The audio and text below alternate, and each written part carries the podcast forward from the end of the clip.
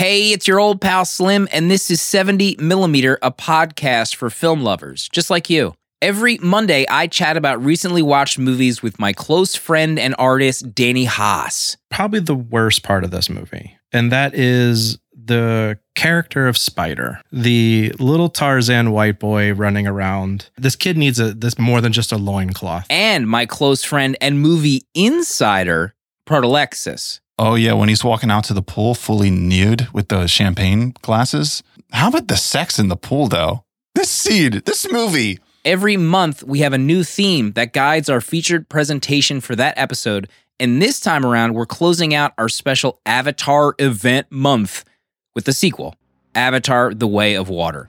To celebrate, we also have our dear friend Catcher from the Cinenauts podcast. Just look at any of the scenes during, like, the whale hunting, and you tell me where the set starts and where the CG begins. Like, I, I can't figure it out. Just a note that the uncut version of this episode, available on our Patreon, runs two hours long and includes a discussion about our favorite movies of the year. Is Avatar 2 the most immersive cinema experience of all time? Or does Spider and the weak storyline ruin the whole thing? Let's find out together.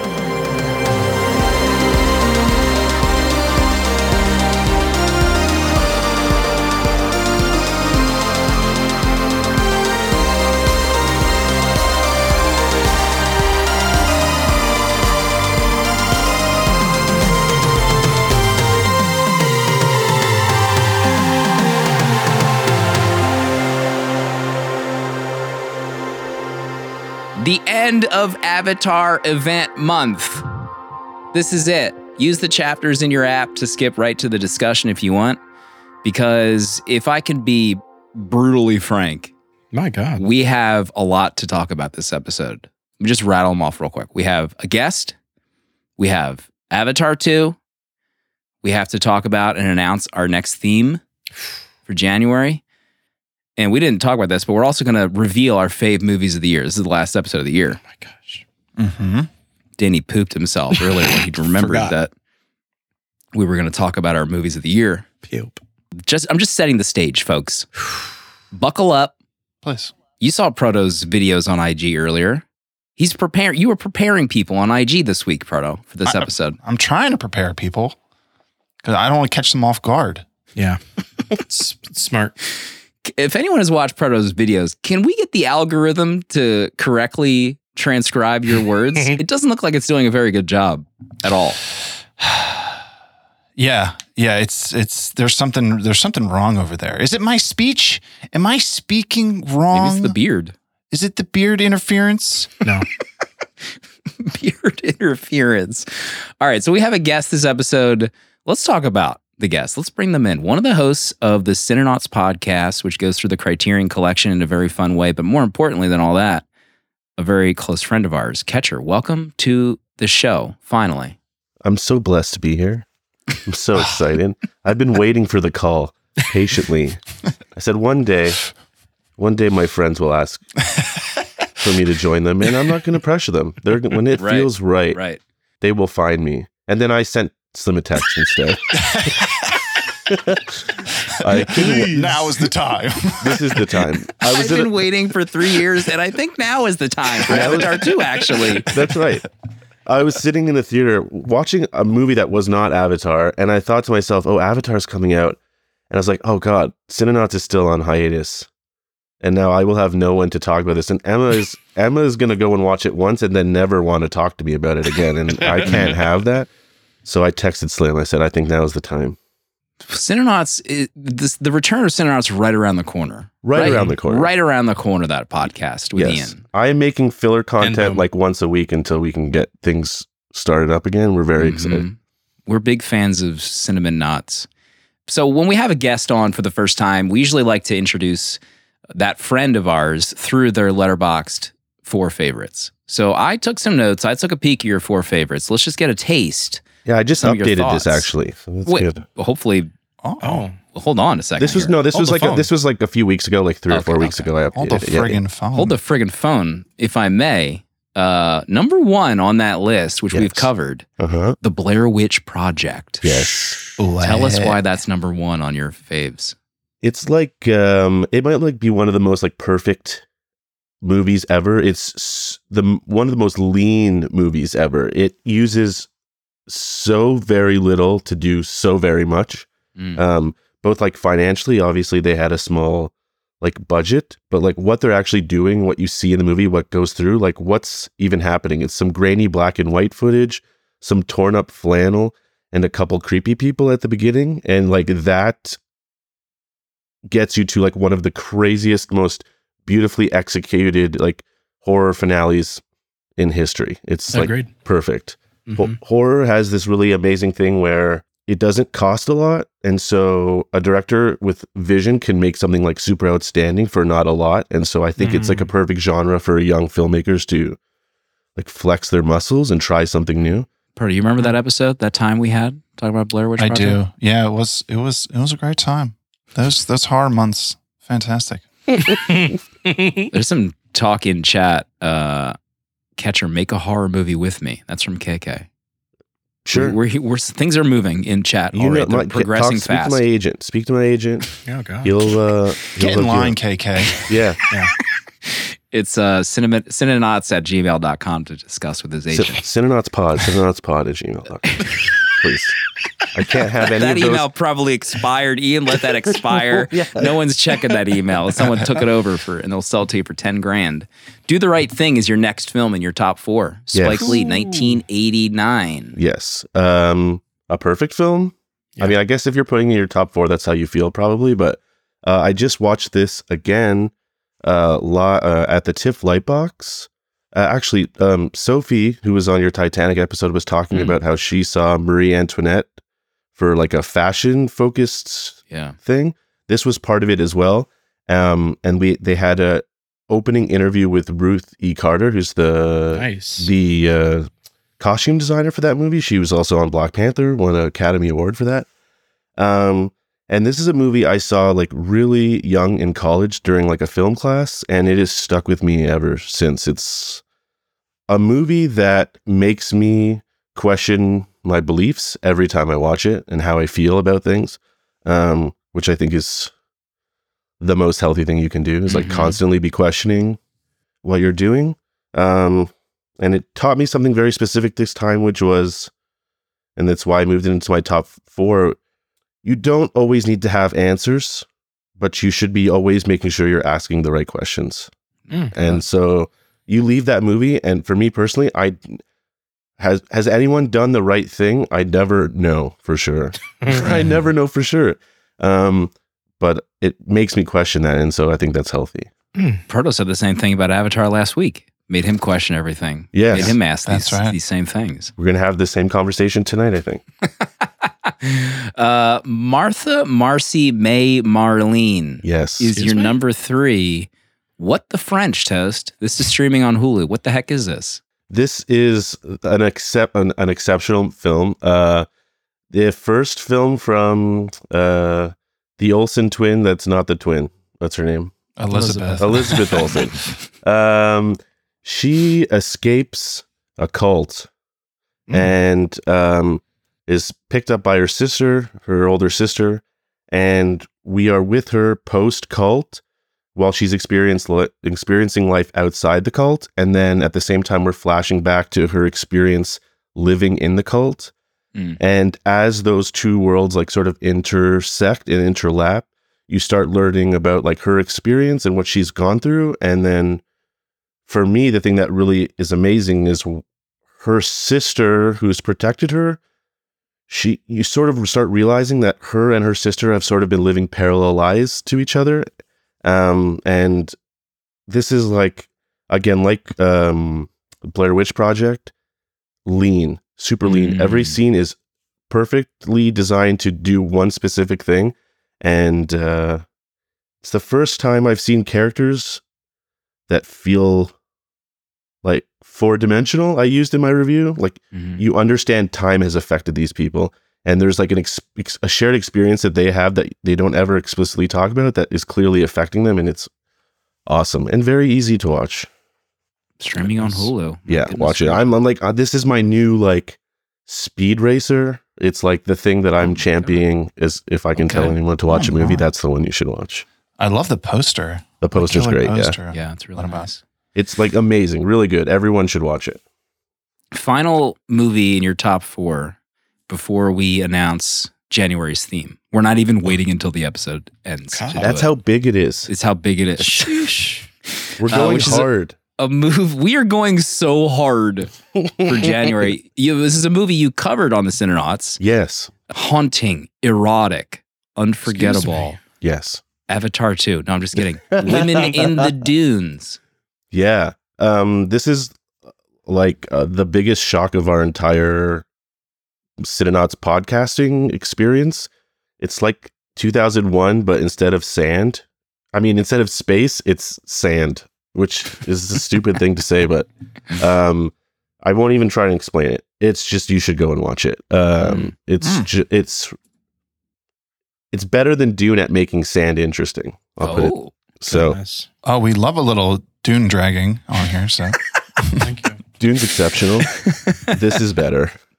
Yeah. Okay. Yeah. All right. Well, we're glad to have you here. We're excited to discuss Avatar The Way of the Water. Just mere moments. We're mere moments away. But Avatar Event Month is over. And we thought, you know, what do we do next? We did three Jim Cameron movies. How can we rebound? You know, how can we change it up, Proto? where can we go? If you Avatar 2 is the most recent movie that's come out. We can't go into the future. Mm-mm. The only the only place we can go is the past. Whew. We got to go back. What? Further back. Back to the past. Proto was alluding to it. We're doing 70s month for January. Oh my God. We're going back. Oh, We're going back to potentially the biggest, most successful decade in the history of film, the 1970s. I've said it before. I've said it many times on the show. I've asked the question, is the 70s the greatest decade for Hmm. film? And I think the answer is yes. We're about to find out. I cannot wait to see our picks for this month. I cannot wait. I mean, I feel like Proto only watches 70 movies, 70s movies. If it's not Jim Carrey and CGI from Robert Zemeckis, who should be in prison, by the way, Yeah. for these films, it's a 70s film. You're buying Blu rays that don't even work on your Blu ray player, for God's sake. Yep. All right. So we're also doing something very different for 70s month. We're going to get some time off. We're going to, I was about to say something I can't say, but we're going to Excuse do a double shot recording. Oh. We're doing two episodes in one night. We're doing the first two episodes of 70s month in one night. So at the end of the show, we'll announce my pick. But we're starting off with a joint pick. This has never What? never been done in the history of the show what? when I tell you we're going hard for this month, we will be doing streaming on HBO Max and the Criterion Channel next week. Scenes from a Marriage, 1974, Oh. Ingmar Bergman. My king. Okay? Berg Okay. month. Okay? Just to set the stage for this month. So add that to your watch list. It's streaming in several places. It's time to change it up. You know, we have different tastes, we do different things, we watch different things. Name another podcast that follows Avatar 2 with scenes from a marriage. I dare you.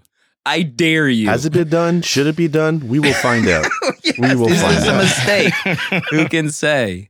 Uh, now let's see. Should we, I mean we do we want to talk about what we watched this week, Proto? Anything you want to highlight from the past week? Um, Oh God, I, I probably should just mention this to get it on the record, but I watched Showgirls.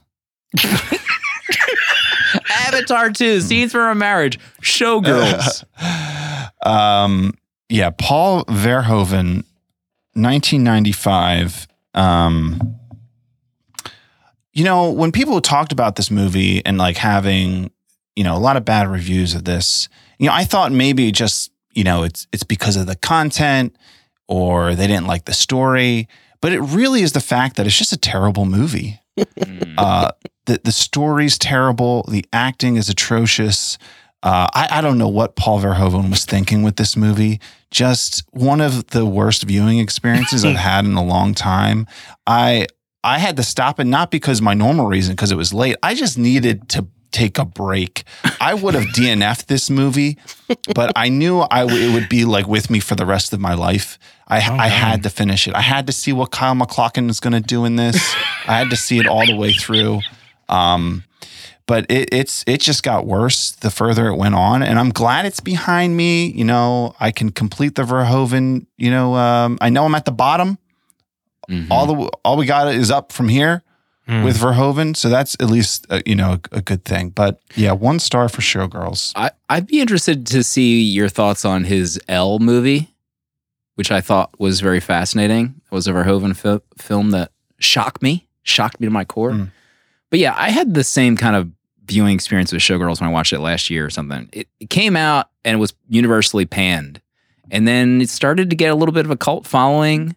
So then I was like, am I wrong? Is this is this actually a good movie overall? And I watched it and I thought, no, not for me. Hmm. Uh, Danny, anything to compete with Showgirls that you watched this week? Uh, Elf. but no, uh, we're on our Christmas watches. So well, we watched. Uh, we did a double feature. We watched both Frozen movies. Uh, Elf. We watched The Holiday, which was a yearly watch for us.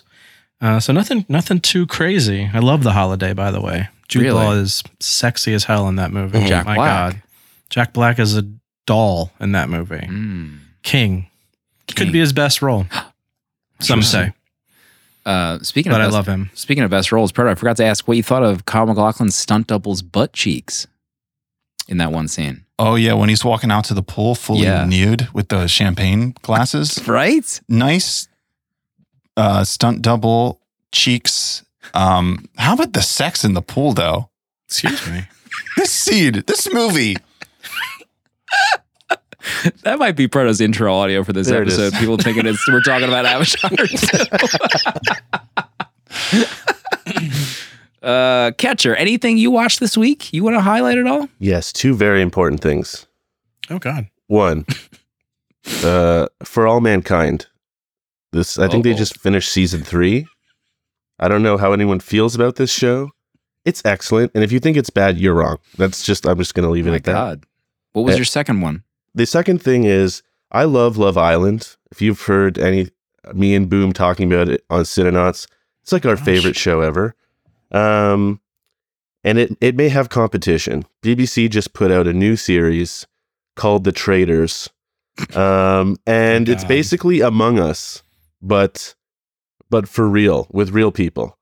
Um, and so it it's is like the mole. Remember the mole with like the mole Anderson Cooper? like the mole, Ooh. but um, uh, how it less complicated. It's Mm. literally More it's literally Among Us. It's literally Among Us set in Oh. like a Scottish castle. Um, it's really good. It's like if you love Love Island, if you love just watching the human drama of people just turning on each other, it's perfect. So Most of my television knowledge comes from listening to the Cinenauts. Right. I don't. I I think the only it's a television TV podcast. perfect. It's reversing the criterion by way of television. So so Uh, you've watched all of Sex on the City, then I imagine. No, I listened to that whole series you guys did on Sex and the City. I haven't seen one freaking episode of Sex and the City. Slim. Uh, Slim, look, look It's at me. Look at me right now, Slim. Look, don't look at them. Don't look at them. I have ghost hunting shows to watch. I don't Don't have look- time for. Sex and the City. I have Murder She Wrote season ten. I'm going through right now in the background at the house. Slim, throw it all out. You don't need it. You don't need Throw it. it out. You just need Sex in the City. Mm. My God, I'm Can telling we get you. back to For All Mankind? uh, let's quickly say hello to some new patrons before we talk about our movie. Uh, you can join at 70mmpod.com or go to patreon.com slash 70mm. Caitlin and Nathan all joined this week. Uh, they got access to the VHS Village Discord, aka our legacy, discounts on Danny's prints, and uh, a bunch of exclusive episodes that are only available for supporters.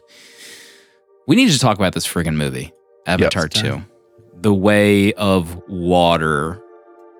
Uh, it's in theaters right now. Don't expect a whole lot of clips. You know, I'm not going to go scrounge around for clips of this movie. It's only in theaters. Proto, what's this thing about? More than a decade has passed since the Na'vi chased the sky people from Pandora, and in that time, Jake and Neytiri have raised a family as the leaders of the Omaticaya clan. But when humanity returns, they come not only in great greater numbers, but with a new plan, colonization. Jake begins a guerrilla war against the humans, but soon becomes a danger to his people as he is hunted. Somehow, Colonel Quaritch has returned. Implanted with the mind and memories of their dead Marines, a group of avatars are tasked with hunting down Jake and his family using any means necessary. In an attempt to protect his people and family, Jake takes the Sullies into hiding with the Sea Clans, where they must learn to adapt to a new way of life. They face adversity unlike ever before, must lean on each other, and through it all, learn the way of water.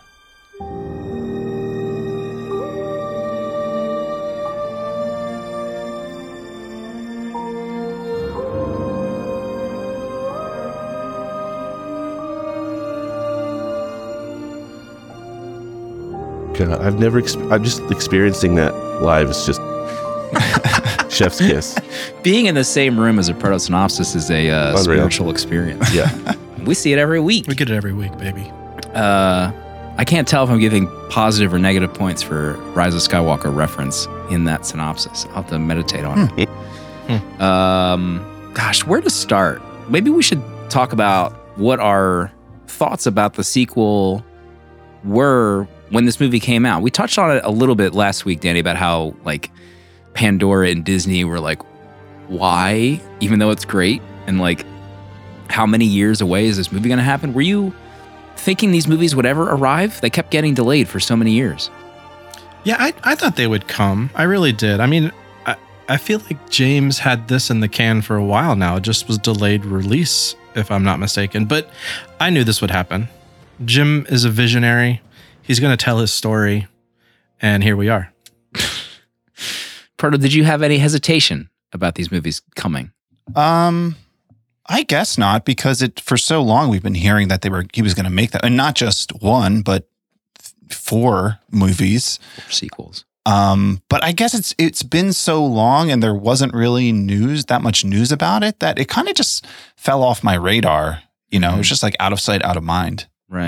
that it kind of just fell off my radar. You know, it was just like out of sight, out of mind. Right. Catcher, what about you? What was your thought process in the last 13 years? just waiting patiently, I guess, is the only thing.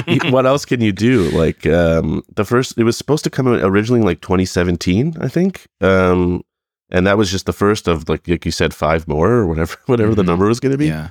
Um, and then it was just a matter of okay, well, I guess we'll just keep waiting and Right. waiting and waiting and waiting, and whenever he's ready, hopefully we'll see it, and thankfully we did, or not, or not. I don't know. We'll see. Right. Well, we'll see. We'll see if we even like these movies. Who knows? Um, but I remember thinking back to the first time I saw Avatar, and I think he like announced the sequels were coming. So not long after the first one, and I remember being like perplexed.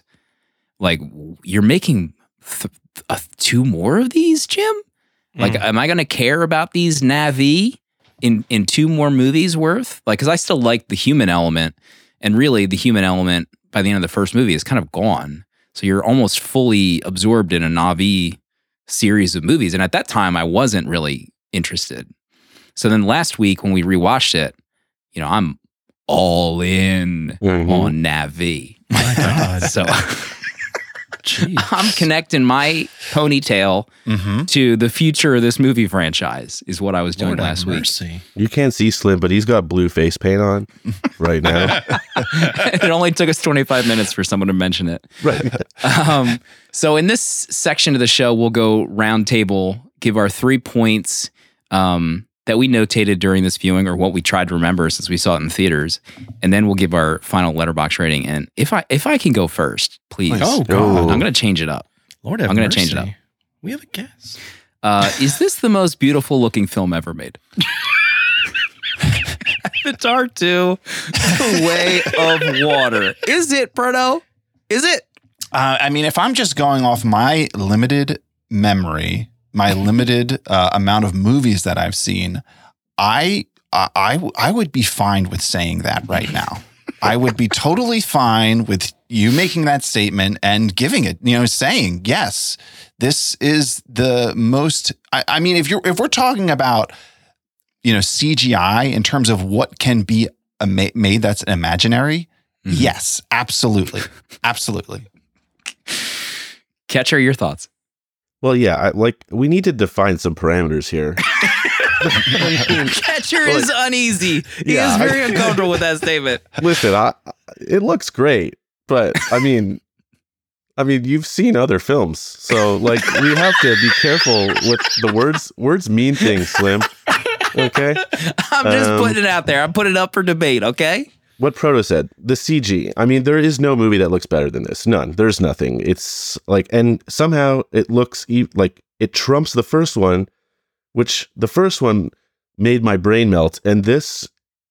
I don't like what happened is that it doesn't is was spiritual. Like it doesn't it it's incredible. I don't know how you do that. I don't know why we can't be Mhm. doing this. I mean, obviously because it cost 20 billion dollars to make. Um but it's incredible. It's incredible. Danny, I have to agree with you, Slim. thank you. Thank you. Okay. Um, and it's because it is computer generated that I lose myself in this film with thinking like not just how it's made. I honestly to get to a point when all the Na'vi are on the screen where I am almost forgetting these are not real things standing Yes. there. And it is incredibly impressive. The just the texture, the movement, the lifelikeness of these characters. I forget that this is not real. This Mhm. is this is not makeup. This isn't prosthetics. This isn't some weird animatronic that's amazing. This is this is this is mocap. This is CG people that have been placed in these scenes, and I am like jaw on the floor. Right. Yeah. You're like transported. That, that so my review I wrote, um, what did I write? Like Waterworld meets Star Tours meets Lord of the Lord Rings. of the Rings, yeah. And Jeez. that probably didn't make any sense It before you doesn't. saw it. But in my opinion, it makes perfect sense because, and it, this comes back to my love of the Flight of Passage. This feels like almost some kind of weird evolution of watching a movie in a theater. Yes. It, in with the high frame rate combined with the 3D, like I am in Pandora in this three this IMAX 3D theater.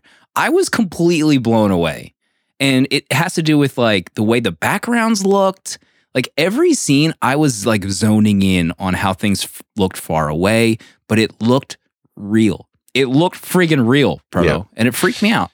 Yeah, we we were kind of joking around about the idea that of like movies being experiences. Like they're not movies. You Right. go to experience something, you know, like a Marvel movie with a you know 200 people and it's about that moment. It's not necessarily about the movie.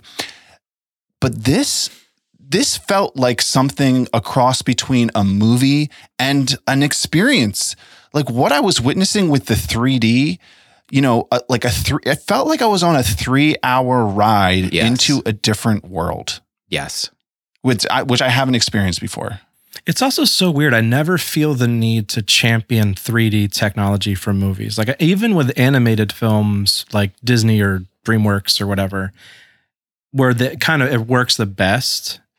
I don't even like care that 3D exists, but for this, I can't imagine not seeing it in 3D. It's really weird. And, and I would mm-hmm. always say to see this movie in 3D, I, I always said that the 3D experience of the first movie blew my mind, and it's done it again.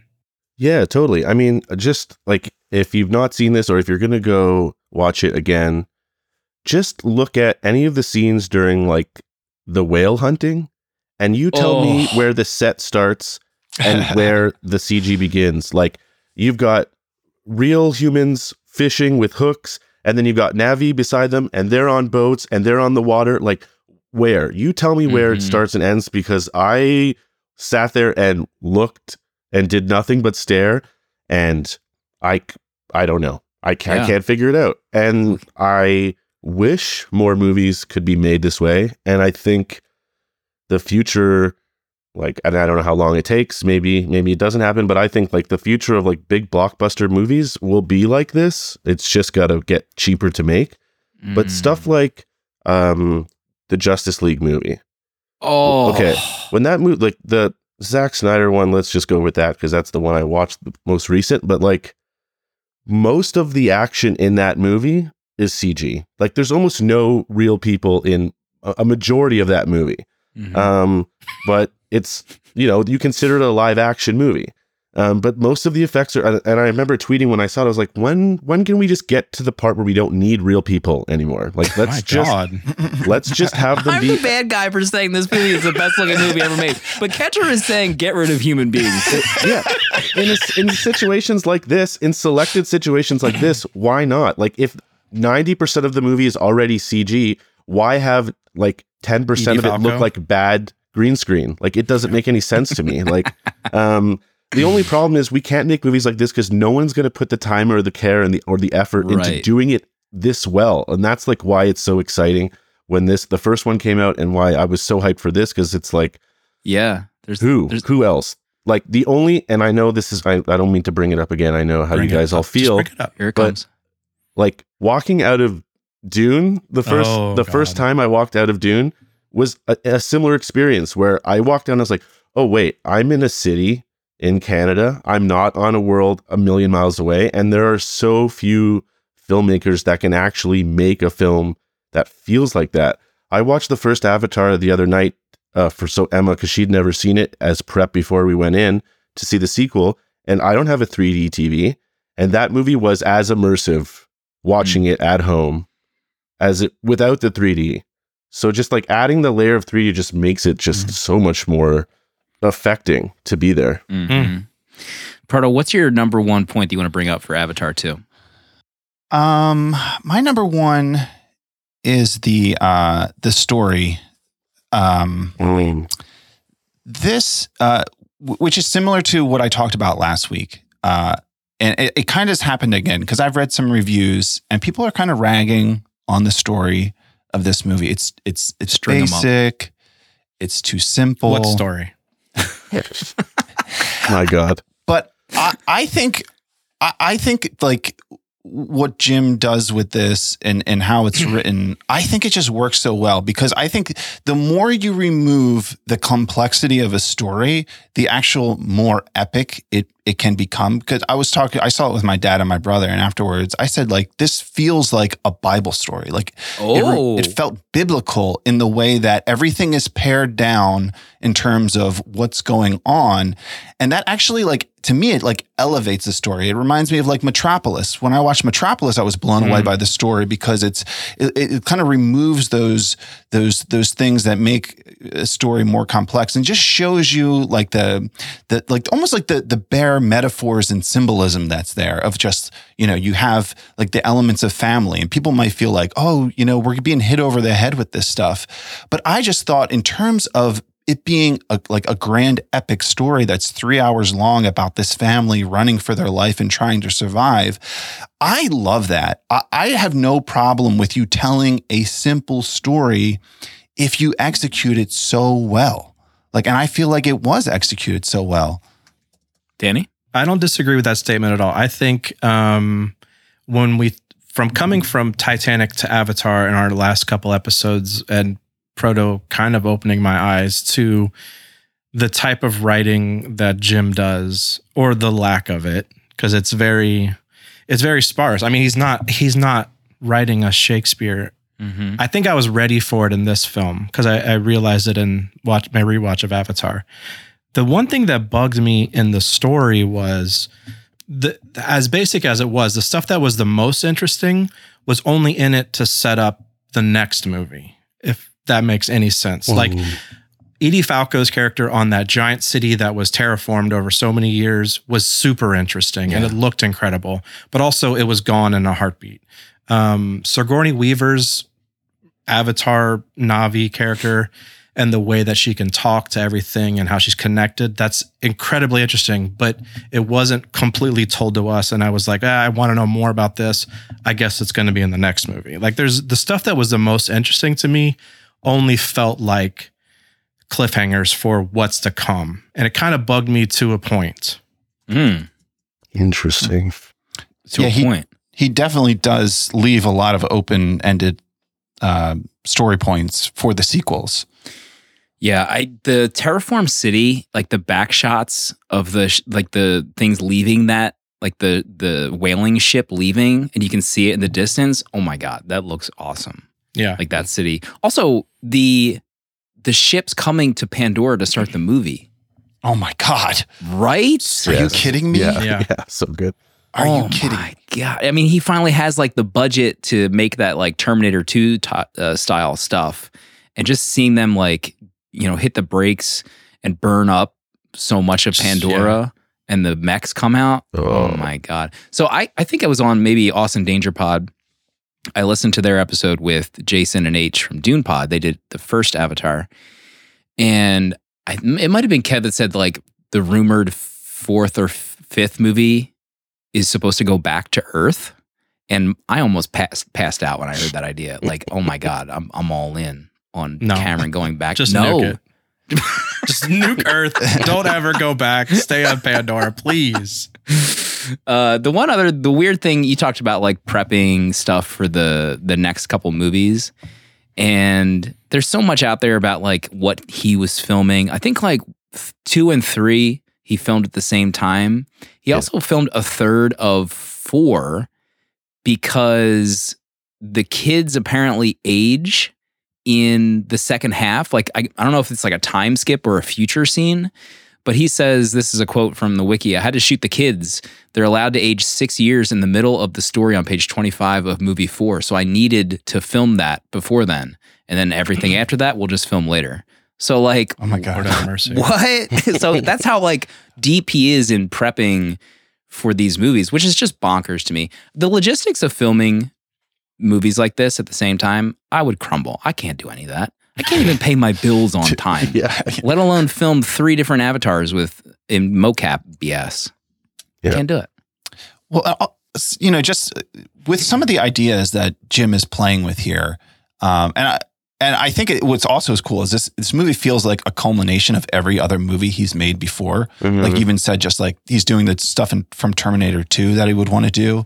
Um, but just like I mean, he did Titanic again in this movie. Like he just Yeah. like did everything that he did before and just but did it better. but like the ideas in terms of like also being like a sci-fi fan, like uh the the Qu- Colonel Quaritch coming back as an avatar whose memory was preserved and wakes up in a Na'vi body, like that is like just like straight out of like anime. Like Yeah. it's like such a cool idea. Then like the the Kiri character of being uh, like immaculately conceived somehow by Sigourney Weaver's a- a- avatar, and like that's her daughter. Like all those like those different ideas to me were so incredible. Can Yeah. picture Proto levitating in that IMAX theater during all three and a half hours. Uh, Danny, what's the first thing you want to talk about from this movie? Ooh, um, the probably the worst part of this movie, Oh, and that is the character of Spider, the little Tarzan white boy running around. I um every time he's on screen, I'm uncomfortable, and I hate the way he looks. Yeah.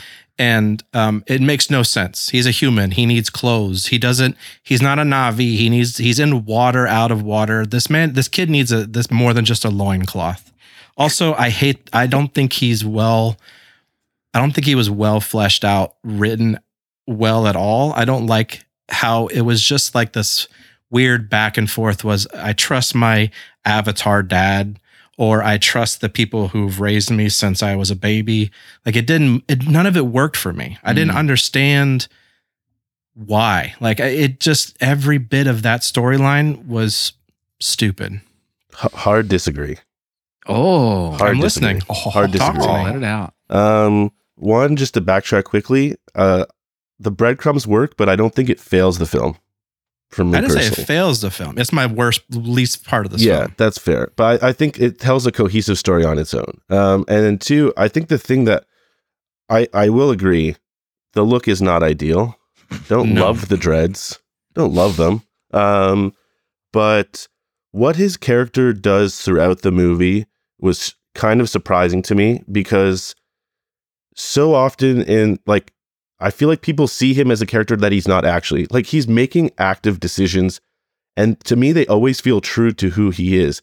He's never settled with the colonel as like he never just gives up to him. He's always fighting him at every turn. He's never really giving up on his family.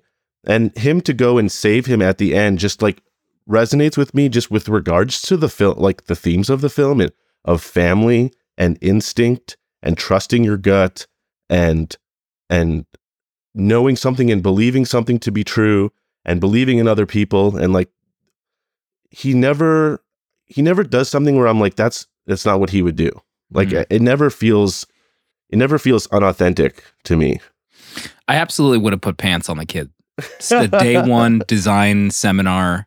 Yeah. Jim Cameron. I actually would love pants on that kid. That's that's it. That's my only note. I think his name's stupid. Yeah, that's also bad. Spider. Yeah. Pants and a buzz cut. Jim, please give him a different name. I believe in the freedom of legs. We know you don't. Lex. Let it all hang out. I I I liked the journey of this character over Mhm. the course of the film. Like when he saved the colonel, I wasn't expecting that. And then on the second watch, I kind of it really just like laid into me that we're probably going to get a very more uh, like a much more complex journey for the colonel over the next Big two time. movies than Yeah. I was until the end. I think he's in every one. Or I, yeah, I don't know how long his storyline is. as long as run. they keep dropping his memory in another body. It's true. And I actually, one of my favorite things, I know I harp on this a lot, but I didn't watch any trailers for this. I didn't see any previews. So like all this stuff was brand new. I like I didn't even know the whole thing took place on friggin' water. Like literally, I didn't know anything Oh, about the oh, that's whales. so cool. It was all new to me. And like I didn't even think that they would stay in this location for the next one either. Like uh, like oh god, they're staying there for the next movie too. I want I kind of want the forest back to be honest. Oh. Um, but the journey of Spider was better than the overall presentation of the character. I mean, also he had some really bad lines, Yes. but yeah, I mean that was the if there was a low point in the movie, Spider is definitely it for me. Thank you. Part was Spider the high point for you? No, but I, I kind of agree with Ketcher. I didn't really mind his character, um, and I thought the the the relationship with Quaritch of just being his his his father is the human who this like now really a true like demon character who's come back from the dead uh, is his only you know uh, relationship. I think Mhm. that's just like a really fascinating idea. Totally. Yeah. Right. Hundred percent. And like the idea that he's like learning about this kid and making the active choice to sort of like open himself up to him, even if it's like in a small way in this film. And just like his his embrace of being an avatar and like trying to learn the language and like learning this like new body, like that's really fascinating to me. And like his interest of like becoming he sort of goes through like a Jake like experience. Yeah.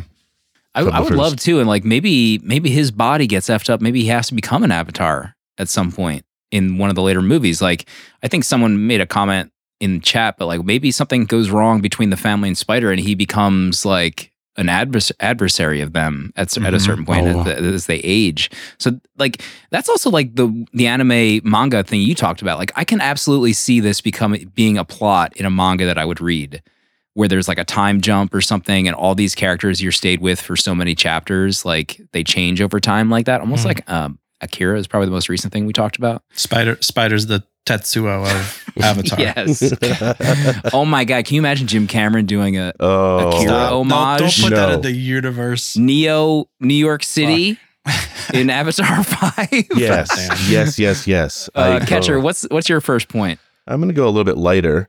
Um, just, just like the visual, um, like all the des- like the what's the word? What the- Just like the tech stuff, the te- like the submarines Yeah. and the the new mechs, but then also like the new wildlife we get. Um, we get this like turtle, whale thing that is incredible. Um, his like whoever whatever whoever his team is, I think you guys mentioned this on the Avatar episode as like the first one. Like whoever he's got coming up with these worlds and designing these creatures and creating this like unique biology for this world, it, just all flows so seamlessly. Like when he's on top of uh when he's saved by that whale and you think it's rocks and then all of a sudden Mhm. it like breathes like the blowhole and then you see like the three nose blowhole things it's exactly the same as the other creatures that you've experienced and it's just like you know right away like oh okay this is the blowhole like this is a, a creature it's alive he's not on a rock like it's he does this brilliant really simple um like visual storytelling, and Yeah. it, it's just mind boggling. It's mind boggling. Yeah, there was there was so much stuff like that that that kind of almost like shocked me when I saw it of just how you're like, oh yeah, I'm watching a scene that's CG, but then it would cut to something that was real, like if or at least it felt really real, and it kind of like like shook me. I, the one thing I can remember is like where they're where the the subs are chasing the kids underwater, Yeah. and then the one sub uh, like hits something and the it it cracks the glass and the, it shows from inside the sub and it's filling with water. I was like, what the heck? Because it was like it was really like two dudes in a sub getting flooded with water all of a sudden, Yeah. and it was just like jarring in that way. But there was like so much stuff like that. But it, but again, like that the blurring of the line between real and CG was just so compelling to me that it, it just it made it so immersive. Oh my god. Okay, how how about that like uh, truth telling spinning violently spinning like Oh, yeah, contraption the they put machine he was spider in? Oh yeah. Like Lord wha- have mercy. what? It's like it- it's like the thing from uh, Clockwork Orange, but like Mhm. somehow I mean not as bad because I don't want hooks in my eyes, but like it's getting just nearly as as like terrifying to think about being inside. The um there was one scene inside the sub where it's like glass plastic thing curved a little bit. And in the Yes. 3D you could see the curve of the glass in a way that I've never seen on film. That was just another weird thing. Like, is this real Yeah. life? yeah, that looked amazing. Let's see. My next point. Uh, what do I want to talk about? We haven't talked about the frame rate, but I guess we talked about a little bit of the visual stuff. But Go for it. um, I didn't mind the frame rate. So when I got tickets the second time, I almost went to a theater. Like it was three, it was real 3D, but I noticed another showing said high frame rate in it, and this one didn't say that. So I almost like my second viewing almost didn't have that kind of like experience. Um, I didn't have any problems with it in this movie. Like maybe it's just an Avatar thing where I only would want a high frame rate experience in this type of thing. But for me, it didn't bother me, Danny. Did you see it in, in IMAX? yeah. IMAX, IMAX 3D. I talked to, uh, I don't know how to talk to, excuse me. I saw someone talking online and he was saying how he saw the 3D high frame rate not in IMAX and it bothered him. And then he had a second viewing where he saw 3D IMAX and it didn't, he didn't even notice how bad, Mm. like it didn't bother him in that at all. Uh, so I wonder if just that IMAX viewing helps at least whatever sort of cutting in and out of uh, HFR and, and not Mhm. um, helps. I don't know if it was with the combination of 3D, but I there was a few times where with the high frame rate, I kind of had like trouble at first like tracking what I was seeing on the screen. Mm. Like it looked blurry for like a first second until my eyes like adjusted to it. Uh, and that like kept happening. But other than that, I didn't really mind it either.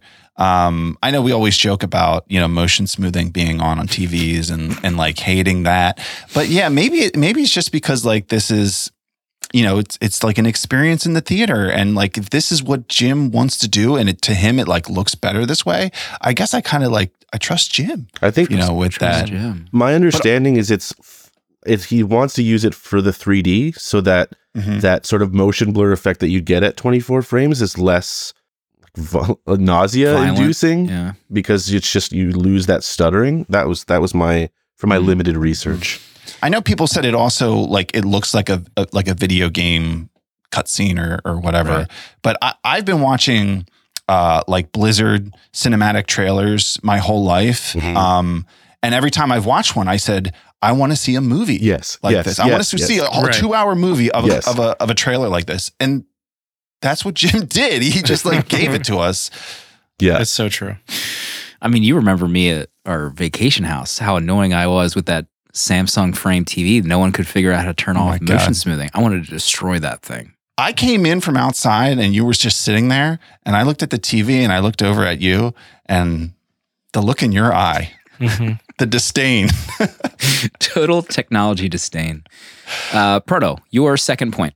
we mentioned a little bit, but uh, the character of Kiri, who is the the daughter of Sigourney Weaver's character, um, I love that character. I love the uh, her connection to Eywa that she has. Like she's kind of going through, you know, it appears like this kind of like depression. She's like suffering with someone. Her parents think it's, you know, missing spider, you know, and then they they ask her, you know, like what's going on? She's like, it's it's Eywa. It's like I can hear her. I can hear her heartbeat. Like I can sense her all around me. And this character being like this, like this prophet medium connection to Eywa more than other people.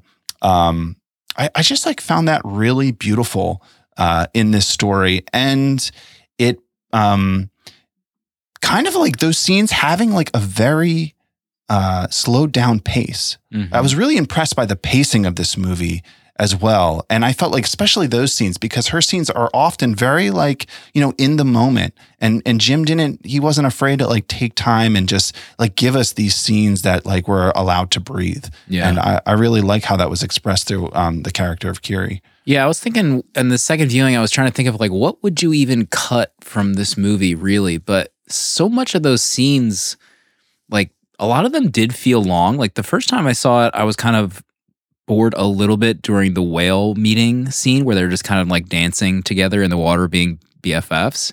But in the second watch, I'm like, you know, it's long, but it looks amazing. And it is just this gorgeous scene, just kind of showing rather than saying. And I, I like on the second viewing, I was like, I actually probably wouldn't cut anything out. Really, a lot of this stuff. Danny, what did you think of that character and and her scenes? I think I think her character to me was the most interesting character in the movie. I I enjoyed how um because of how thin the story is that hers felt the most fleshed out like this is this is adding a bit of lore to what we've learned so far about Pandora and uh I just I really liked her character. I liked the design of her character. I thought she was adorable looking, uh, easy to connect with, and um, she had some great moments. We're teetering on a Danny three. I think for Avatar: Oh, Way of the Water. I'm trying to interesting. I'm trying to read the tea leaves in three in 3D right now. I'm trying. Being very gracious in his comments so far. Catcher, what's your second point? Uh, let me ch- let me check my notes, guys. First time ever, I brought a You note. a I brought a notebook Notes? with me into the Oh my theater. goodness. They need to invent like pens with a little flashlight on the end because my scribble is un illegible. Um, This is amazing. um, okay, family. Just the themes of family. I think we touched on it a little bit already, but just the fact that um, like Jake and Neytiri's family is made up of not only their own sort of like biological children, but these sort of like found children as well. Um, and the idea again that Colonel sort of has this connection with Spider, and this the movie is just examining families in all kinds of different aspects and giving um, respect and credence to to all of it. And I think that's really, I think it's a really important thing to be talking about in these Yeah, movies. I And didn't even think of that. and these movies i think they get a hard they get a hard time or given a hard time because they're just very earnest like he's not Mhm. cynical in any way when he's dealing with the themes that he's talking about and it's just like it's kind of refreshing just to have someone not try and like be constantly pulling something on you does that make sense like Yeah. he's just like here's a beautiful story about protecting the earth and like the water and our and, and the, and the place that we live and defending that and how how the how where you live is so integral to who you are as a person and your family and like protecting that at all costs? Like how is this not a message that like everyone should be pushing? Like Mm. you know obviously everything with climate and all this other stuff but like we need to protect the thing that like where we live. And whether that's the earth and the jungle or that's like our neighborhood where we live like these are very important things. And i think this these films are really like trying to tackle some like vitally simple ideas and i think he does that really well Yeah, it definitely felt like the first one is an anti-deforestation movie, and then this one is protecting the oceans. yeah anti-whaling and all that stuff yeah, Yeah. definitely like the idea that like pull this like anti-aging juice from these whales and like we use whales to make makeup like you know there's like a connection there that's quite Mhm. interesting so Live forever. yeah Say it. Is Jim Cameron a hero? No, he's a filmmaker. He's a filmmaker. That's the question we have to ask. No, Right. Really. My only comment about that one is I think the writing of my Jake Sully being an idiot father was a little too bare. Like the only scenes we saw with him and his youngest son were just so opaque. Like, l- let's get a little bit more depth with why you think. Like, I, I would have s- I- maybe like I would have wanted to see more time with him having a more complex relationship with his younger son. I don't know if anyone else. felt well, that it, it's interesting how Jake Sully is is almost a side character in this movie, and I would not be surprised Yeah. if he's not really relevant in the next movie. You I know, was half expecting him to be killed off, like in that Yeah. final sequence. I was like, let's make room for other more interesting people. Like, let's do that. Mm. So, Yeah, like every scene he was in, it was kind of like almost like a dad joke. You know, like the scene where it's like the Yeah. two dads, like the other clan leader, and they're just like giving each other's looks like, wow, what are you going to do? You know, it's just kids. right, right. And even Neytiri, I would have like she was held back by my Jake in most of the movie. Like she wanted to fight. Uh-huh. Yeah. She wanted to F people up. But he was like holding back and, and maybe that'll change in the next one because he realizes he was wrong. Uh Danny, next point. Uh, next point. Um, back to the whale. Yes. I think his name was Payakan. yeah. And uh, my note says, I would die for the whale. um, that storyline with the middle son and the whale was incredibly well done. It made me, that was like, for me, that was the best emotional bit in the movie. That also led to like so many of the most beautiful scenes of this movie. Everything underwater, uh, for me, Oh, it was I don't want to say immersive. It was just um it's just the stuff that I love the most. And then every time we cut away to like the humans or the fake avatars, I was like, just just put me back in the water, please. Like get me back under the water. It was gorgeous. Um, but my but the the Payakan storyline I thought was incredible. I loved him jumping on the boat. Uh, that scene was had me like I just want to cheer for that whale. It was it was incredible. mm. Yeah, I I love the um yeah, the whale stuff is brilliant. Also the fact that like these whales are compared to humans or or Na'vi are like geniuses. Yeah. they're like hyper intelligent, but they're whales. Yeah. So it's not like they're going to develop computers or anything or you know a train system they're just chilling in the water but also the fact that like when the the clan leader tells the story of the whales and how they they through their like their intellect and their experience they all decided that we're not going to kill anyone and just even like that message that Mhm. like hey here's these hyper intelligent creatures and they've just decided that killing is off the table no matter what if your if your mother you know if your Right. if your partner is being hunted by these whalers we're still not going to kill um, and like that's such like a powerful message and then also just the message of like this Payakan at the end who's like i'm going to kill him Mhm. you know like i'm going to protect my brother here Not only that, like laying his life down for him. Like that was what else I took from it. Those underwater scenes are insane. It's insane. The learning to hold their breaths, learning to ride the underwater horses, the like stingray angelic type thing that goes on your back that helps you breathe. Oh like God. incredible, incredible thought went into what is under the water. And I don't mean to compare to the Marvel movies. Oh, But do like- it, do it, do it, if do you it. if you talk about like the Wakanda Forever, Yes. more underwater scenes, or Didn't even see it. Aquaman, and then you have this, like it's not even a competition. I would never want to watch any other wa- underwater anything if it wasn't Jim Cameron, visionary hero, putting it together. We're gonna Uh, it doesn't even doesn't even look like close at all. It's it's it's wild. No, Wakanda Forever, a, a movie that like has its positives, but it is kind of a a little bit of a mess. The underwater stuff in Talokan is a disaster. like it's Mhm. it's so it's just gray and muddled, and you don't see anything, and it just there's no life there at all. And this is the polar opposite of that. Right. Polar Like opposite. in, in in those movies, I would not want to live underwater. No, But in this movie, I'm like, mm, I could maybe. Oh, I was love. I was joining that tribe day one. You- we would never see you again. No. Day one No. in the Mai reef people tais land. and underwater would be horse gone. riding. yeah, I'm out of here. My loincloth Later, and dress. losers. God. Okay, imagine this. Hold on. Picture this. Picture this. Oh God. Okay. Here we go. An expand. We were talking about Disney, Disneyland rides. Imagine like this place, but like as a resort I that thought you about could that. go to with I your springing walkways and all this stuff. Like, how Mhm. amazing would that be? Danny would move. Yeah. he would. I don't he would think be like it. Close Encounters of the Third Kind. He'd be Richard Dreyfuss leaving I'd everybody. be Dreyfusing my family.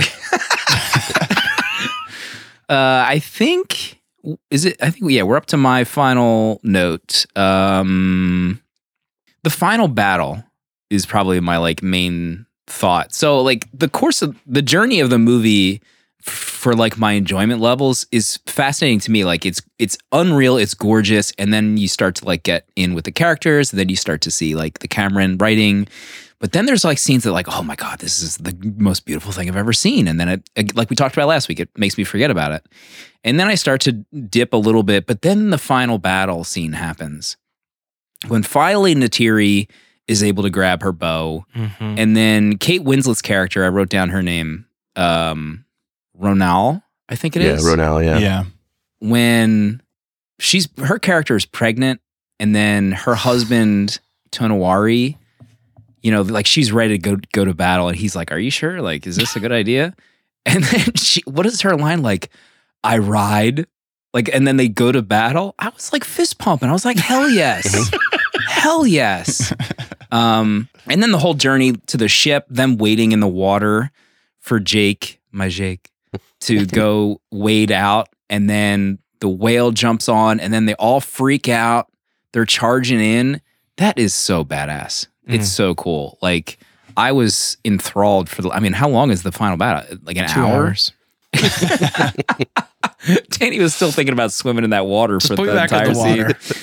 Um, I love the final fight scene. I thought the whaler dude was so frigging annoying. So stupid. Every scene he's in, I want to strangle him. And I guess that's the point. But like, come on, I hate that guy. Yeah. How satisfying is it when he gets his arm ripped off? Like, how that great did was feel that? nice. It I would have seen a few more body parts ripped off of that guy and make me feel better. But Mhm. Yeah. Pardo, what'd you think of the final fight? Uh, yeah, I, I thought it was great. I also th- I, I loved how like local this story was. I, I feel like if anybody else was making this movie, it would have been the, a final battle to rid the planet of the humans. Now, of course, Jim has this plan of like four movies or, or however many movies he's going to make.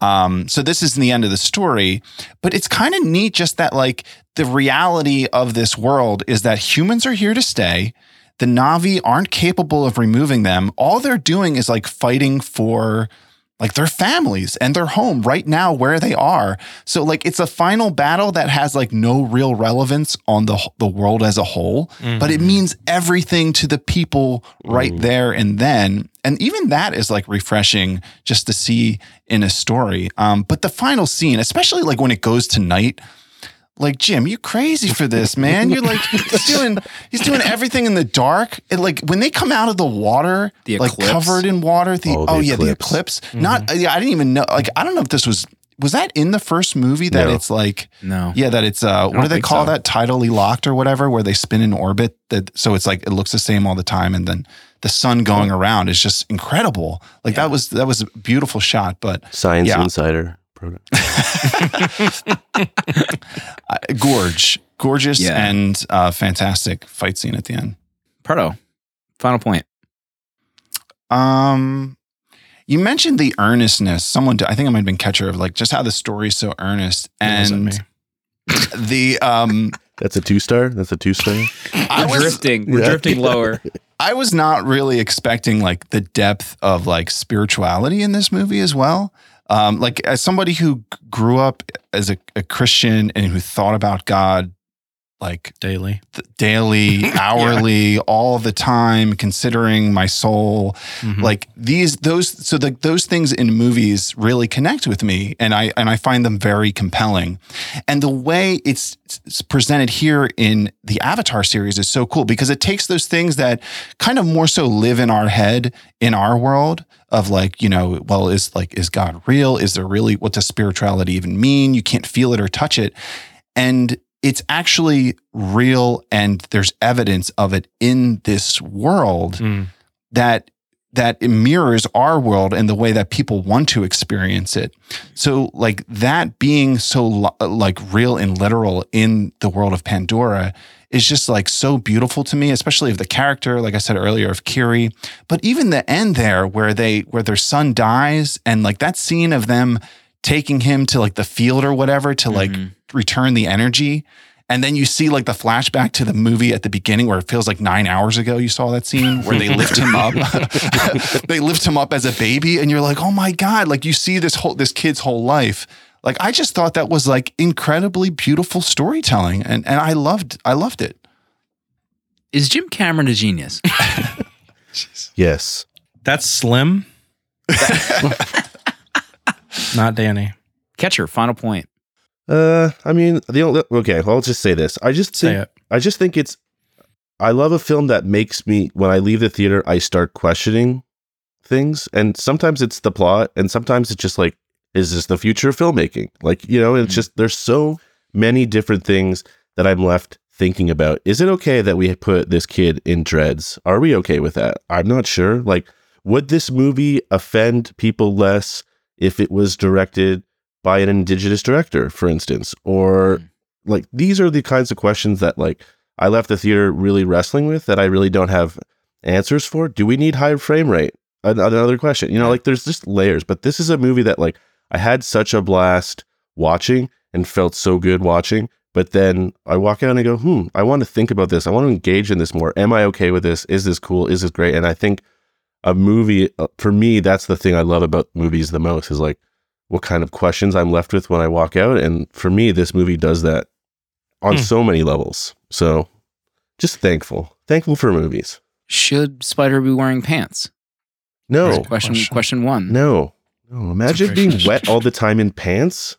That would be the That's a worst. Good point. They have some like quick Microphone- dry fabric. Right. You know, the Yeah. army, they Yeah. got quick dry fatigues. You can throw on that kid. Yeah, that's fair. Yeah. Absolutely. Pretty sure the Na'vi have that too. yes. Danny, final point. Um, final point. I, I feel like I've I'm there. I've already done it all. Um, so can I go ahead and give rating? Oh, Oh, he's just- okay. Are- are we- wow, are wow, we to wow, that? wow. We're to that, right? Honorable mentions rating. Let's do it. Um, honorable mentions. I don't have any. Oh Um, my god. I listen. This is one of the best movies of the year, guys. Please just stop. I have the same feeling coming into this episode that I did with Dune. Like I, I, it, what stuck with me the most about this movie were things that bugged me and it drove me nuts. That that that was what stuck with me. But this movie is is incredible feat in cinema. This is what we would call event cinema. Like this is this is the stuff you go to the movies for to see this this incredible it's just it's like a work of art like this is this is what we witness on this screen do i have problems with the story a little bit um maybe it's proto's fault for opening my eyes to how bad jim is at telling stories i don't know um but i'm at four stars for this i had an Oh. incredible time watching it Brilliant. Oh, four stars. The old fake job from Danny. The F job. Ew Uh, my honorable. Is this a Quentin Tarantino podcast? What is this? lord have mercy Uh, let me see here. Um, going through my list here. My, oh yeah, so I referenced it in my review, but James and I saw this. It was James' first 3D movie experience, and it was a, just a treat seeing him yeah s- like experience it. Like it's got to be mind blowing. It was mind blowing to me, and he loved it. He loved seeing the 3D and stuff. It was awesome to talk with him after the movie. All the backgrounds, the passage of time. So like, we like a year passes from the humans coming back to Pandora, like right off the bat, and sets the stage for a new status quo for the planet, which I thought was fascinating. Neytiri's final fights with that Mhm. bow and arrow. Oh my god, berserk berserk Neytiri. mode Neytiri. Bless Um, how about her holding Spider hostage at the end there? Kill him. Son Hell for a yeah. son for a son, please. I still owe you a death. Um, let's see if there's anything else. Oh, when he, when he finally said, I see you to his son. Oh. Finally, idiot. But yeah, that was great. the whale saves them. I think this is it. Yeah, it makes all Marvel movies look like a PS1 game. Everyone should be ashamed uh, who is in charge at Marvel. It's over for you. I'm not saying 3D is the future, but I'm all in on 3D avatars, for God's sake. I'm all in on 3D, high frame rate Jim. Honestly, I don't know if it's gonna they're gonna get to five, but like, I mean, this made a lot of money.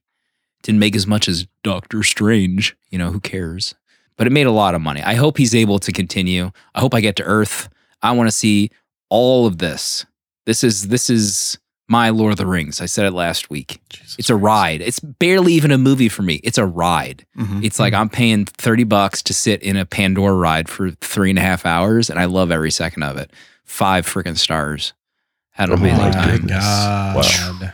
Lord have mercy. Bring us home. Have mercy on our souls, please. Pardon. Um, honorable mentions: the crab mechs were Yes. incredibly Yes. cool. Uh, Just Mhm. like amazing design. They look real. They look real as they're moving. It's just incredible. Also, like the humans on uh, the stilts uh, mechs. Oh, yeah.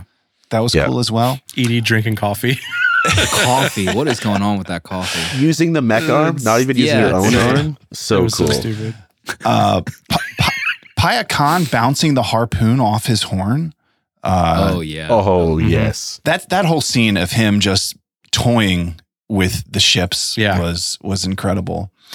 Um, yeah, I adored this movie. It really it, it's a, a singular experience, I think, in the theater. Um, just you know something else. I I plan on on seeing it again. Um, five stars for sure.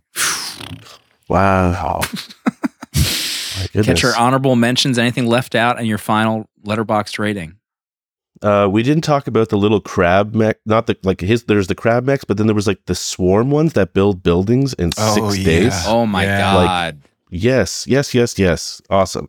Um, but is is this like is is this like James's Star Wars? Mm. oh.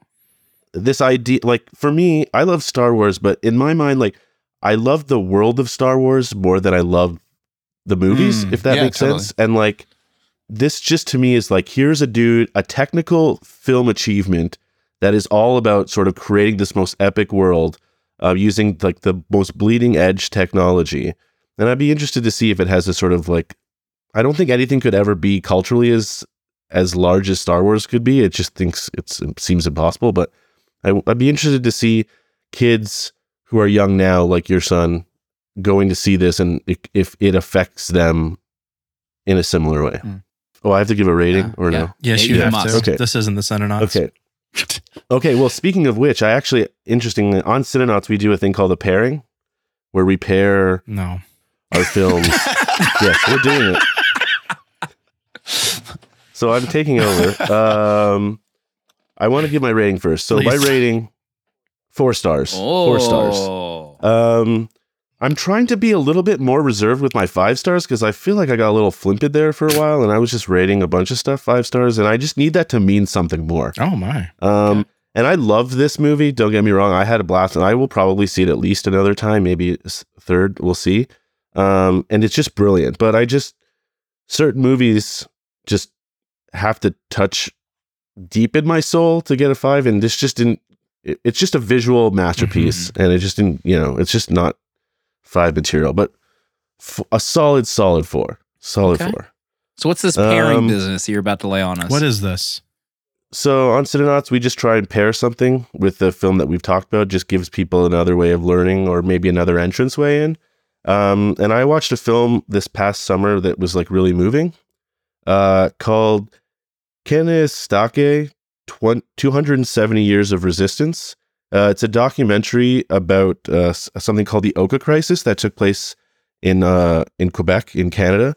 And I think this movie really like represents that idea where it's like we've got to come together and work like Proto you were saying like on the grand scheme of things, maybe this doesn't mean anything, but like when you have to protect the thing you love, you band together and you work. And so think it's just a really great documentary. Okay. So you should check that out. I'll add it to the old watch list. I thought you were going to say the Yeah. last samurai and I was going to choke you. I mean, that's also a five star movie, but that's neither here nor there.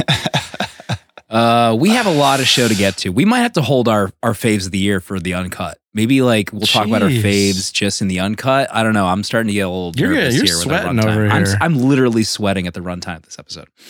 But we do have some letters and emails to get to first before we make any decisions and announce uh, my pick for 70s month, which we're doing also in this episode. Uh, we have some VMs. Let's see. Let's read a letter first. You can shoot us a letter using the links on 70mmpod.com. From Brandon. I recently watched Contact for the first time, and a particular passage of dialogue really hit me in the heart. It's late in the film, and a character tells Jodie Foster's scientist, You feel so lost, so cut off, so alone. Only you're not. See, in all our researching, the only thing we found that makes the emptiness bearable is each other. Thank you all for making the village a place that makes this world a little more bearable. Whatever you celebrate, I hope everyone has a safe and enjoyable holiday season with people they love. That comes from Brandon. P.S. While driving around listening to the mailbag episode, a question did pop up in my head. Hmm. If you had carte blanche at uh-huh. Letterboxd and could add any dream feature or new functionality of your choosing, what would it be? Oh my gosh. Amazing letter. Thank you, Brandon. All, all, obviously, one of my all-time favorite movies, Contact. Part of what would you add to Letterboxd? Um, I don't know how they. I don't know what it would be, but I'd love more stats. Um, maybe some kind of stats that would compare you with your other uh, like people you follow and who follow you in some way. I'm not a stat man. I don't know what that would be, but I think the stats are just like really interesting, especially when you look, you know, that pro feature when you look at your stats over the course of the year. I just like want more of that stuff that could like give me insights into like the movies I watched. You know, like, hey, like can they tell me anything about myself based on the movies I watched this year? That would be really cool. Make Letterboxd more like Eywa. You can find out more about Yes. yourself. Plug in. Danny, what would you add? You think of Um, anything? I think I would like the ability to at users. Mm. So like not just in reviews, but like in comments. Like if I read someone's review and be like, "Hey, Slim, check this out," Mhm. or something like that, and maybe not like super sociable, but I think I would use it socially more uh, if I could be able to just like ping someone to check out a review or in my review. Like I read Proto's review the other day and just Right. at him, and people can go directly to his profile or some sort like that instead of Mm. having to do hyperlinks. Yeah. Just a way to just at a user. okay. If I want to drag them for the Rise of the Skywalker um, We don't have to review, go there. something like that. we don't that. have to you go know? there right now. In the Mhm. future, maybe. Every time someone under five stars of Rocketeer review, I can just at. They can at Mm. me. Mm-hmm. Uh, Paul says, "Wish we could spoiler tag certain passages of a review." Catcher, what about you? Do you have any uh, thoughts? I had one the other day, and then I was like, I shouldn't message Slim about this, and then I totally forgot what it was, so I don't remember. But I think honestly, the thing is with it, it's really good. So there's very few things that would actually change. Mm. It's perfect. now. so I yeah, just need to- it's it's shockingly good. It's shockingly It's good. shocking.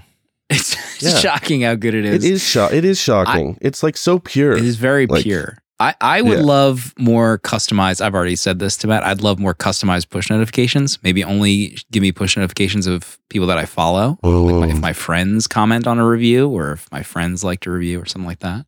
Mm. Also, I want TV. I'm I'm in the t- pro TV. You're pro camp. TV. I'm pro TV. You've been coming horde. Get it Pro outta TV. here. I'm pro TV. We Listen, don't what need if there's just a TV episode? What if there's just a checkbox that you say, yes, I want to see TV? No, I don't want to see TV. So you never have to see anything I. put it right next to the porn checkbox? don't show me this filth, the smut, TV and porn. Get it out of here.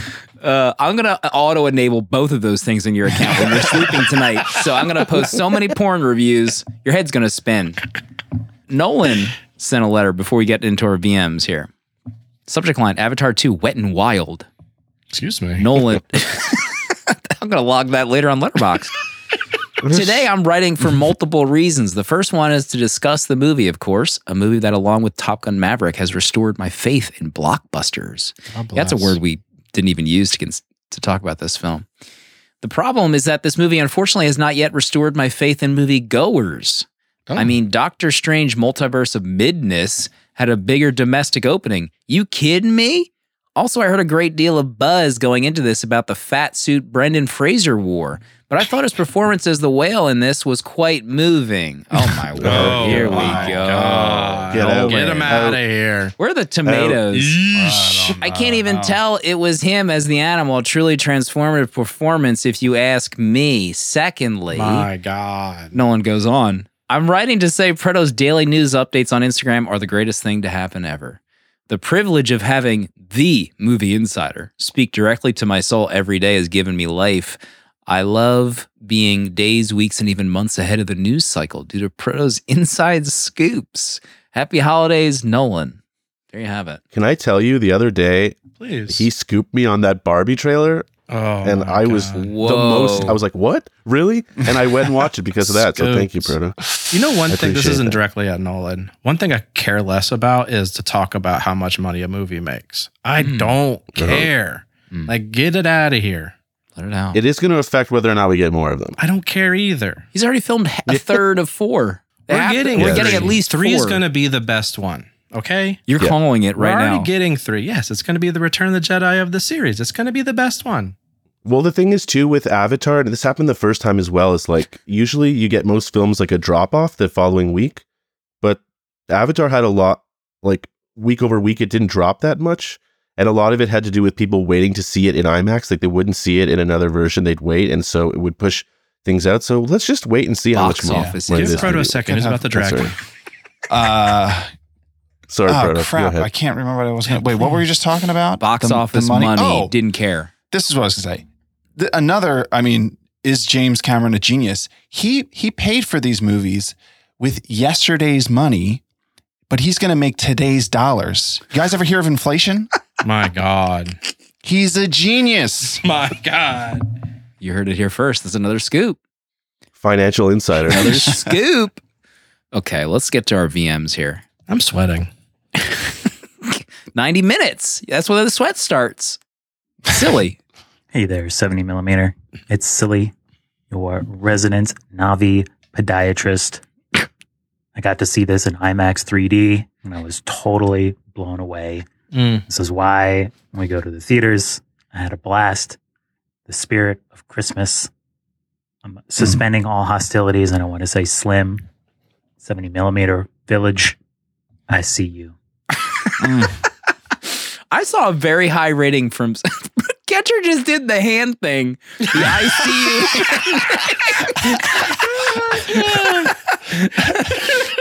you. but Silly and I, you know, we've gone to battle. We've gone to war against each other in this Discord about the cultural footprint of this movie. I saw, Mm. what I see, four and a half stars from Silly in Letterboxd. Unreal. God. We can Unreal. heal. And there's one person that can heal us. We know The who it is. great is. I'm not going to say it. I'm not going to say Great it. mother, Eywa.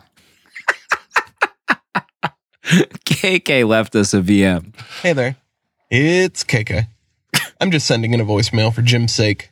I don't want him to think that I left him behind. I really loved this movie. It was outstanding. Oh. I Oh, find myself thinking about it pretty frequently, which is a bit of a surprise. And just being very emotional about the whole ordeal. The first time I watched it, I like didn't tear up at all. The second time I watched it, you know, a, a couple tears got flowing. out. But man, in the time since then, like I've just been thinking about the film and it's hard to not tear up. When Jake repeats the line from the first movie about all energy just being borrowed. Oh my goodness. Mm-hmm. One little thing that really stuck out of the movie that I appreciate is because of the constant bioluminescence of Pandora, you've become very used to a specific look at nighttime.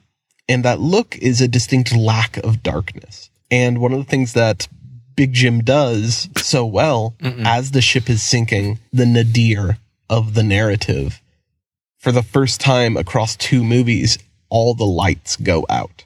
For the first time, you're actually greeted with this pitch blackness. And it's unlike anything I've seen in those movies before. And it was so striking because of that. Love the podcast and love Thank you. love James Cameron just so much. I'm on board with these movies forever. Okay. Bye. Wait, no, not bye yet. uh, God, I don't care for high frame rate. That's all. Bye. Oh no. Had to Here get they that come. comment in. Here It's we go. okay. It's okay. It's fine. Thank you, KK. Catcher, did you shed any tears in either of your, your viewings? Uh, no, but cl- I was close. I was close, but n- not a- no actual tears. Tears. Okay. Yeah, but it was close. it's a touching movie. You know what I think our previous longest episode was? Talk to me. Dean. We An had a lot to hour talk about. 34. That was Can our you last imagine? Longest movie, I think. Imagine if James Cameron made Dune. Oh my god. oh God. my god. dude. No, I can't. Oh. I need Denny working at all times. Actually, you know, I, I'm I'm I'm wrong. I'm correct myself live on air. It was Oh. Zack Snyder's Justice League at hour Really? 36. Man, we had a hoot talking about that movie. Total hoot job. Uh, next VM, my my final one, I think. Let me see if I have it here. It's from Philip. Hey, 70mm Pod, Philip from Kansas City. Uh, first off, apologies for the world's worst audio on Mhm. the last Avatar episode. I just followed the prompts and called in on the Google Voice line, and it sounded terrible. So, thanks to the folks in the Discord for mocking me and helping me realize that voice notes were the way to go. So, hope this works. Um, Avatar: The Way of Water. What a blast! Um, was able to take my wife to a one day early uh, press screening here in Kansas City, and we got to see it on ScreenX. Uh, it was Oh, 3D, but we got a ScreenX. whole wraparound 270 degree screen. It was pretty rad, uh, very Oh. immersive, and just an incredible experience. I can't wait to go back. I still have only seen it the one time, so jealous of all the people who've seen it two or three times already. But it was great. I, I wanted to ask my wife if she had any thoughts or views she wanted me to share and prepare yourselves for this. Wow. Is uh that was her review. So uh, she might be listening to this with me. Uh, shout out to her for finding Shout a out to your babysitter for the last minute so we could go see a 10 hour movie together. Uh, it was a blast. Not looking forward to Proto's two star rating. But Oh my gosh. forward to Have hearing faith. what you guys think. Have a happy holidays. My goodness. Stakes were made. you know, I would also say, Philip, I, uh, I actually I appreciate when people leave uh, voicemails on the Google phone line because there's no redos. You're No just redos. going out there Mhm. and you're just you you're saying it from the heart. So don't don't uh, don't let them get to you in the Discord. Mhm. Those I won't. savages. I won't stand for mocking. No. unless we're the ones doing the mocking. First of all, Correct. um, two things I want to call out. Please. I've gotten a few panic DMs in the past about can I redo my Google Voice voicemail? Please delete the You first no. two. I'm responsible for such a voice. and happening. second one, I, f- I love when we get a voice memo that you can almost predict was recorded in a bathroom with whispering or, or some kind of closet usage. Uh, but thank you, Philip, for the great VM. So next week we talked about how we're going to be doing scenes from marriage streaming on Criterion and HBO. I think we said for scheduling purposes and for folks that listen live and eventually will listen to the second week's episode, we're going to be recording the same night so we can have some time off. So I need to announce my pick for 70s month. I'm excited. And this was tough. I had a few Yeah. on my list. 70s month is re- is going to be hard for us. We've also done a lot of bangers from the 70s already. Yeah, we have. Mhm. We have. It's true. S- Um, let me just give maybe if it's okay, I can give some some ones that were in the running. If that's Oh, okay. Absolutely. Uh, I'll take notes. Salem's palate. Lot was in the running. wow. I mean, My Uh, God. Okay. One flew over the Okay. cuckoo's nest Yeah. He's in the Jack's running. Oscar. in the running. Old Jackie. Saturday Night Fever, John Travolta. That was that was maybe my number two. Holy cow. However, Wow. there's a movie that has been gathering buzz recently, and it was released in the 70s. And I thought it would be great for us to watch it. And maybe we get some folks in our Discord to watch it, experience something brand new to them. 1975. Chantal Akerman. Jeanne Dielman, 23. Oh my god! the number one movie Wow. for sight and sound. you of all did it. time. Yes. So I think this is going to be a great discussion. Awesome. It's a long movie. It's a very different movie. It's streaming on HBO Max and Criterion. So let's try something new. Wait, is You know? it? In- is it foreign language too? It is. We have two in one night. Yeah. That's- Two in one It's night. French, right? Two long, Wait, two long wait. French movies in one night. Oh So- my god! Welcome to Cinenauts. Welcome to Cinenauts, boys. We'll Welcome do to satellite Cinenauts. pics when we're done. So I, I wanted to do like I had some fun picks in here, but we've been doing like at Yeah. least for my pick. I'm not saying nobody can pick a fun, a fun movie or whatever, but I don't know. We didn't you. we did the avatars. So Mhm. I feel like we got to balance the scales a little bit. Okay. the fun is over. Year three of no the fun. 3-hour French movies will continue until morale improves at 70 mm. Uh, so you have your picks, folks. If you want to watch along with us, Awesome. we are going to be going hard in January, and we have some cool plans for the, for the end of the month as well. Oh. But I refuse to have an, an, a public feed episode over near two hours. So we'll do our fave movies of the year in the uncut discussion. So for now, Proto, do you have any closing thoughts for this week? Oh, I did. I did have a. I wanted to put something forward Oh. uh, as an idea. Um, last week, I was listening back to our episode, and at the beginning, Slim, you were talking about. Uh, you felt you said that uh, you went in to see Avatar the first time, and you felt swindled uh, because you weren't expecting something great, and then it and then it was, and you were like, well, it's maybe like a reverse swindling. And I thought it it you know that's kind of clunky. It shouldn't be a reverse swindling when something you think something's gonna be bad, it's gonna be good. It's really more of like uh, a, a slimdling. Oh, You got slimdled. Just putting it out there. It's a good one. Um, but also, you know, watching Avatar 2, what, what is so great is knowing that when Avatar 3 comes out, we're going to be able to do Avatar 1 and 2 Redux Oh leading God. up to 3, which is going to be a fantastic month. Cannot wait for it. I mean, yeah, you see these podcasts that just repost their episodes. Here's our episode No. from 2009. No, no, no, no, no. We do the work, okay? We'll redo the friggin' thing. Enough. Da- Danny will also make art that all three combine together Oh, to make my one God. large Dude. piece. No. Wow. Avatar, Avatar. Wait a minute. We don't have. hold on, hold on, hold on. We currently don't have Avatar artwork in 3D. I'm not. Oh, Oh, I just, re- I'm, not, I'm just no. throwing it out there, you know? Okay. Throwing out there, throwing out there. oh, I know. you have time. I can. Oh, I know some. Oh, I'll talk to Danny. Later after. All right. So before we sign off officially, Catcher, thank you for finally Yes, coming on you. the show. Thank, Thank thank, you, you. Cash. I hope everyone checks out the Cinernauts, checks out your beautiful art that we Mhm. love. I, I mean, might have been the early goings of us meeting you many moons ago during Paper Keg, uh, which is maybe how we met you. But thank you for being our friend. Thank you. Yeah, thank you for being my friend and inviting me on, and letting me wear my T2 T-shirt that I have. I on. just noticed Oh that. my God, That's my amazing. God, where did you get that T2 shirt? uh, DM me. Don't a- don't let Casey see that. I link. won't. I won't. they're, they're a secret. I keep them close to the chest. I don't let too many people know Move about to these guys. DMs. I'll Casey it is to in live chat. Everyone just be cool, please. So we'll see everybody next week for Scenes from a Marriage. Oh, bless.